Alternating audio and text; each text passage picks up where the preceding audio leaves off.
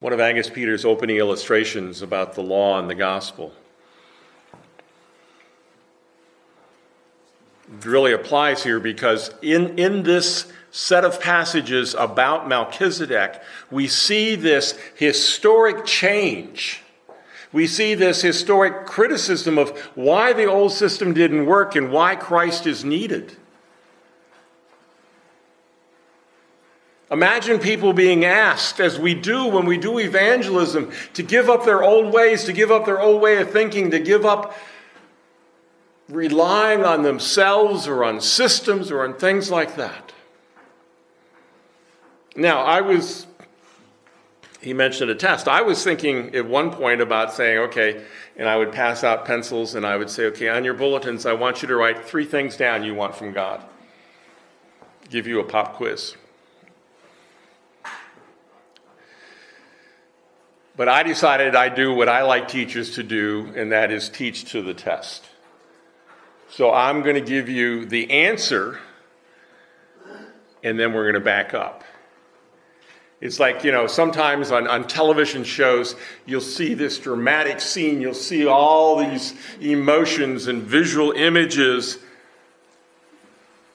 and then it'll cut and say six weeks earlier, because they're going to tell you how they got to that scene. The scene that I want us, and the verse I want us to think on and dwell on is there in verse 19. For the law made nothing perfect, but on the other hand, a better hope is introduced through which we draw near to God. Brothers and sisters in Christ, that idea of drawing near to God being the most important thing, that that's where our hope should take us. Our hope should not take us to better health. Our hope should not take us to better money, a better house, a better car, whatever. Because what is happening in this passage, through which we draw near to God, solves that issue that started back in the Garden of Eden when mankind, through Adam and Eve, were pushed out when they were pushed out away from the presence of God, when God used to walk with them.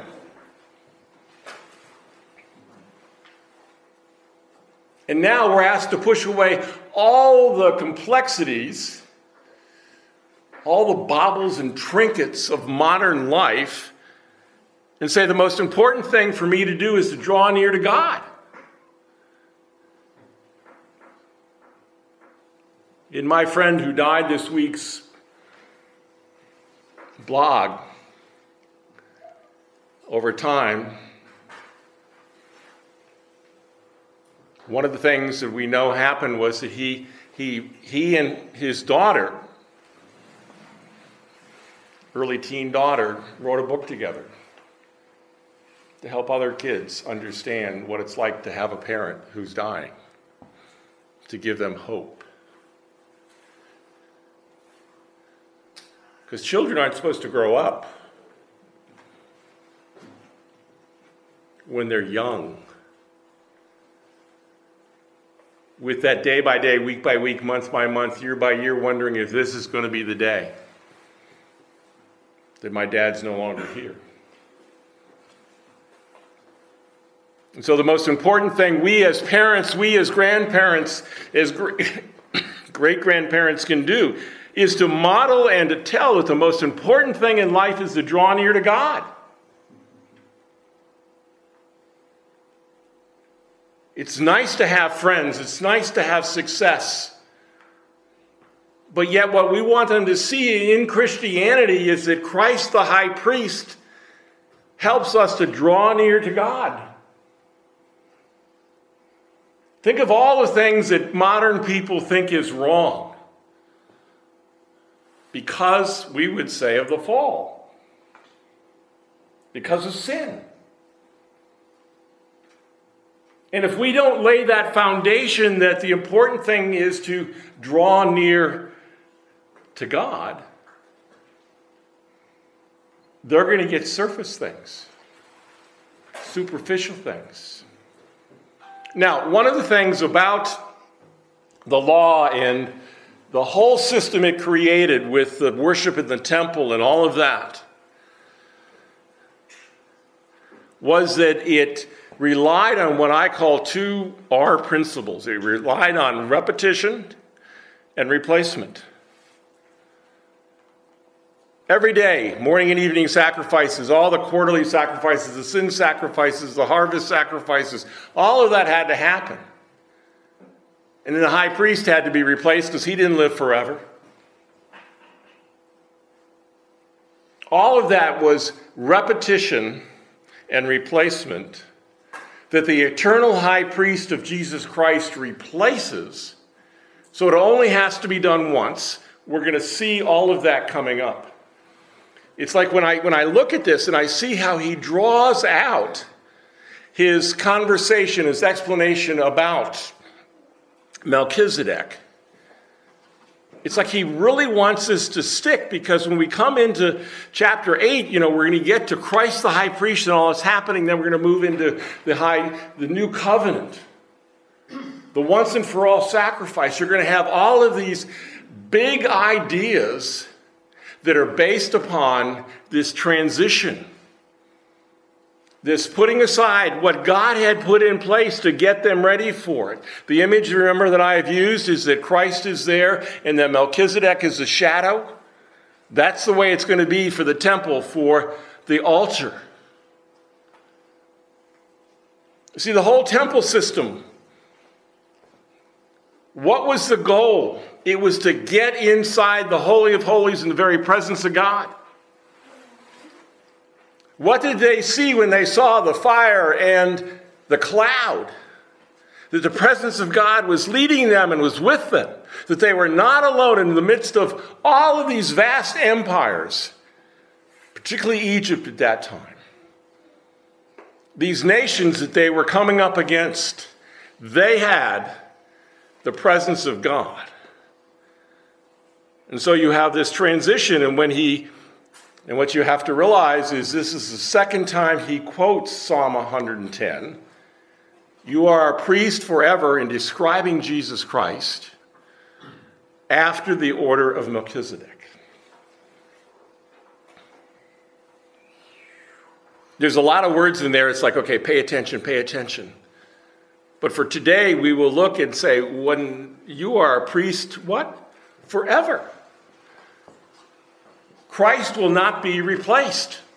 Christ is the final priest. He is the final priest that takes his people into the presence of God, that allows us to draw near to God.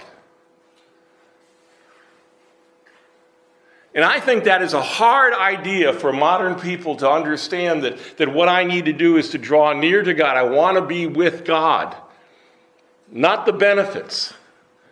Because so often, because we are raised in a consumer culture, what do I get? How do I get it? How much does it cost? To be able to say that the most important thing in my life is that we draw near to God. Now, we're going to look at that later on in the sermon more. But what I want you to do is I'm going to take you through what I call the hope chain. Because one of the things in the early part of the book of Hebrews is this repetition of the word hope. Now, we understand in modern society how important that is because we say that when people in poverty lose hope, it begins to affect them psychologically and emotionally in relationship. We know that marriages start to fail when people lose hope that their spouse or their situation or their children or whatever would change. They lose hope. They don't believe there's going to be a better tomorrow. They believe it's going to crash and burn in their lives.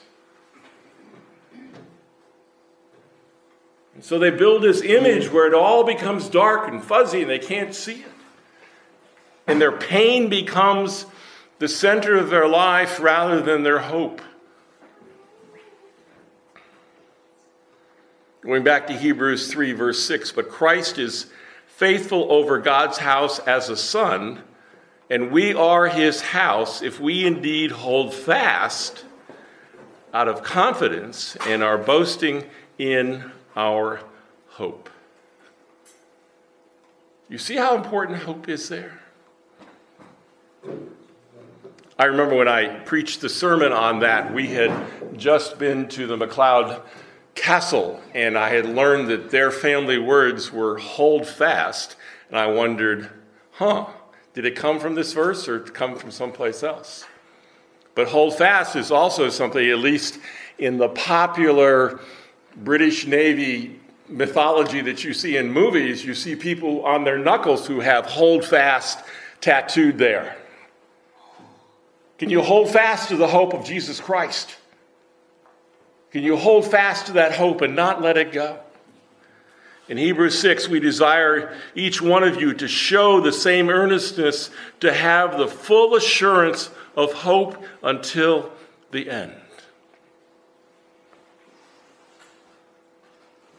See, that hope until the end is, is that we often don't want to think about the end. We only want to think about the now. And we need to realize that it is a long race. Every day I pray and think about my mother and her dementia, Alzheimer's, whatever she's going through.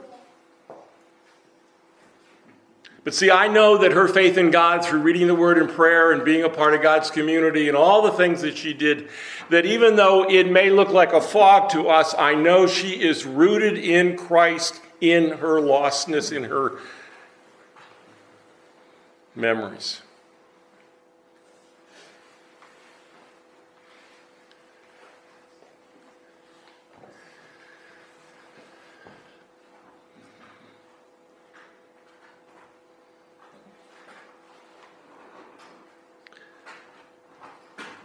Hebrews 6:18 so that by two unchangeable things in which it is impossible for God to lie, we who have fled for refuge might have strong encouragement to hold fast to the hope set before us.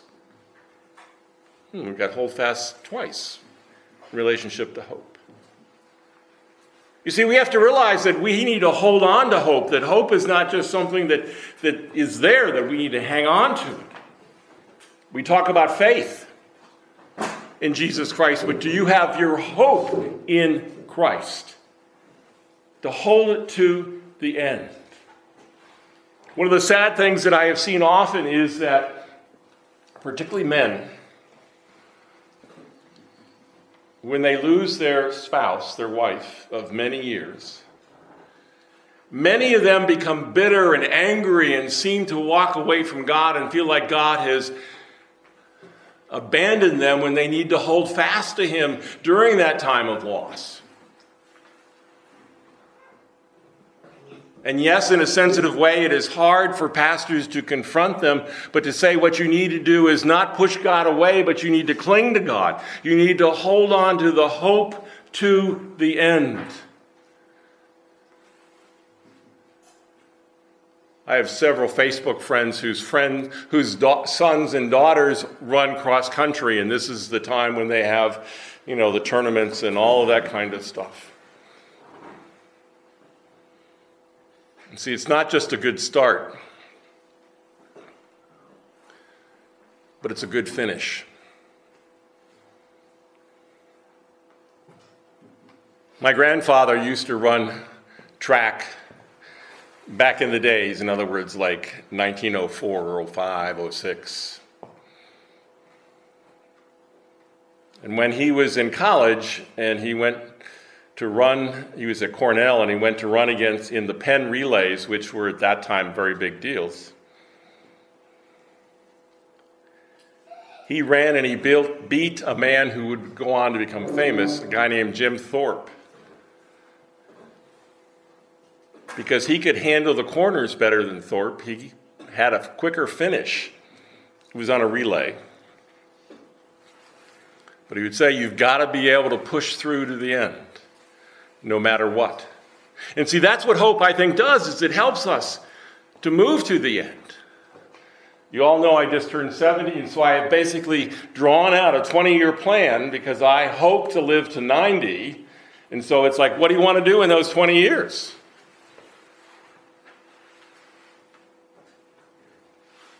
Because I have hope that God will use me in different kinds of ways. I don't know what they might be, but God will use me, and then God will be with me, and I will hang in there with God.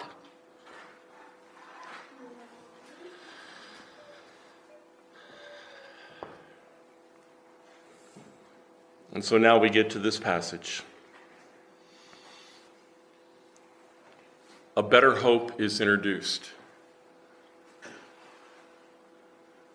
I mean, what a wonderful time to live in when he says a better hope when you look at all that God has given to God's people in the Old Testament. And now we have a better hope. They were hoping for the Messiah. The Messiah has come, the Holy Spirit has come. So we have that, that better hope if we are willing to hang on to it. You see, we need to see our faith and our hope as, as gifts, not as entitlements. They are things that God has given to us so that we can draw near to God. See, oftentimes, sometimes we just get stuck in our own moment of the story and we're not willing to say that God has done something to fix that was back in Genesis 3 when Adam and Eve were pushed out of excuse me, when Adam and Eve were pushed out of the garden. That that connects to me as does the death of Christ.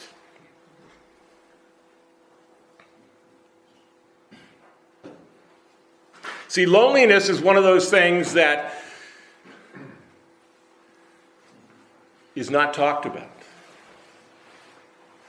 because we're not sure how to express it to somebody else. But when we are told, when I want to tell you to draw near to God, what you do is you follow our worship pattern. You realize the call to worship God is calling us. When we get to the altar where the sacrifice had to be, Christ once and for all, we confess our sins knowing that they're forgiven we have that assurance of pardon that we can then go into the Holy of Holies. We can go into where God is. That we have that confidence to draw near to God. That no matter what your situation, what your stage of life is, you can draw near to God. And I come back to the two things that God has given us to draw near to Him are his words. Some of you, if you have Facebook or whatever, you know, there's this meme where a guy is praying for God just to give him some direction, to give him the word, and what's sitting on the other side of the table is the Bible. See, lots of times people aren't willing to take God's word, what he has given us, and say, Oh, I want more, I need more, I need something new, I'm not satisfied with what God has done. And I will tell you that you are setting yourself up for failure. If you are not willing to accept God at His own word when He gives us the written word, and then prayer. Prayer is entering into the presence of God, is speaking to God, is opening our hearts to God. It's praising Him, it's confessing our sins, it's intercession. To draw near to God, to say, that is what I want to do, and I want to make sure I set aside, I take time each day to draw near to God in a very tangible way, knowing that He will not leave me when I go out into my world to do whatever job I have or whatever I have to do to fill the day.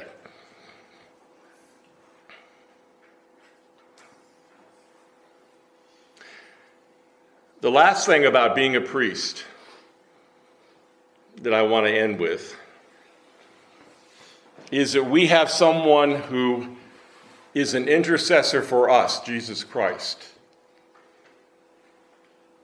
We need to be a people who intercedes for other people because we can take them to the Holy of Holies. We can take them to God directly.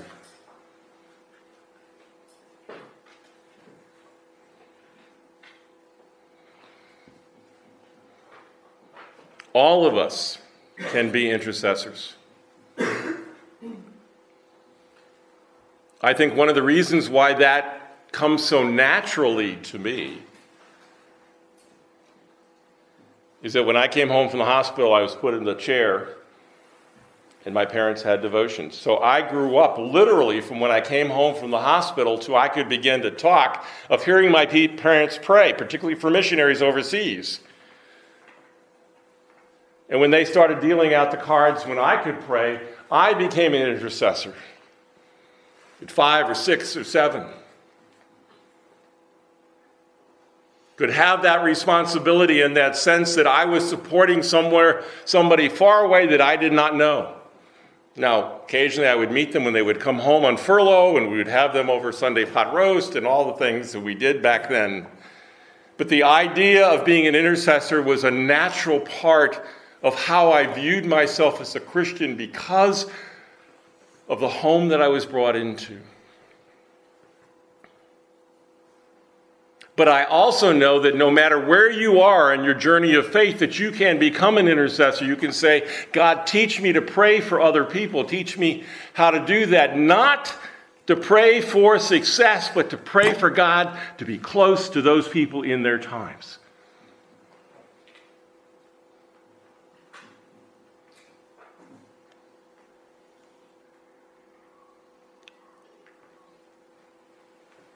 One of the things that I, you know, it'd be interesting sometimes to know where these things get started. But I know this part of marriage is very old, at least in the English language ceremonies. Until death do us part.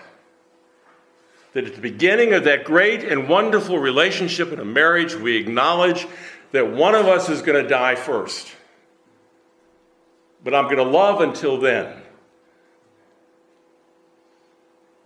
As I watched my mother and father in their 80s love each other before he died of Alzheimer's, as I watched my mother for three years take care of my father,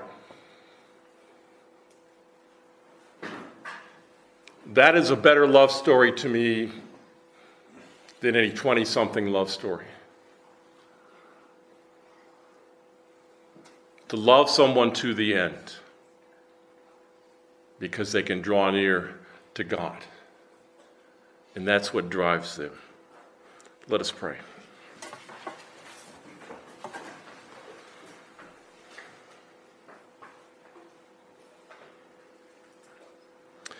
Father, we do ask that you would help us to draw near to you. Jesus, we thank you that we are able to draw near to God because of your shed blood. And Holy Spirit, we thank you that you are part of that in drawing us to be near to God and knowing that we are in the presence of God and knowing and experiencing that we are with God, the Holy One, the Creator, the All Powerful, the one who loved us first.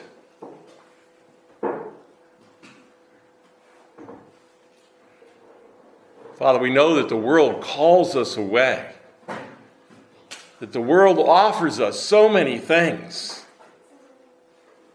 but they're lies because we were created to be with you, to draw near to you, and then everything else happens. And so may we, may we model drawing near to you every day. We pray this, Jesus, in your most holy name. Amen.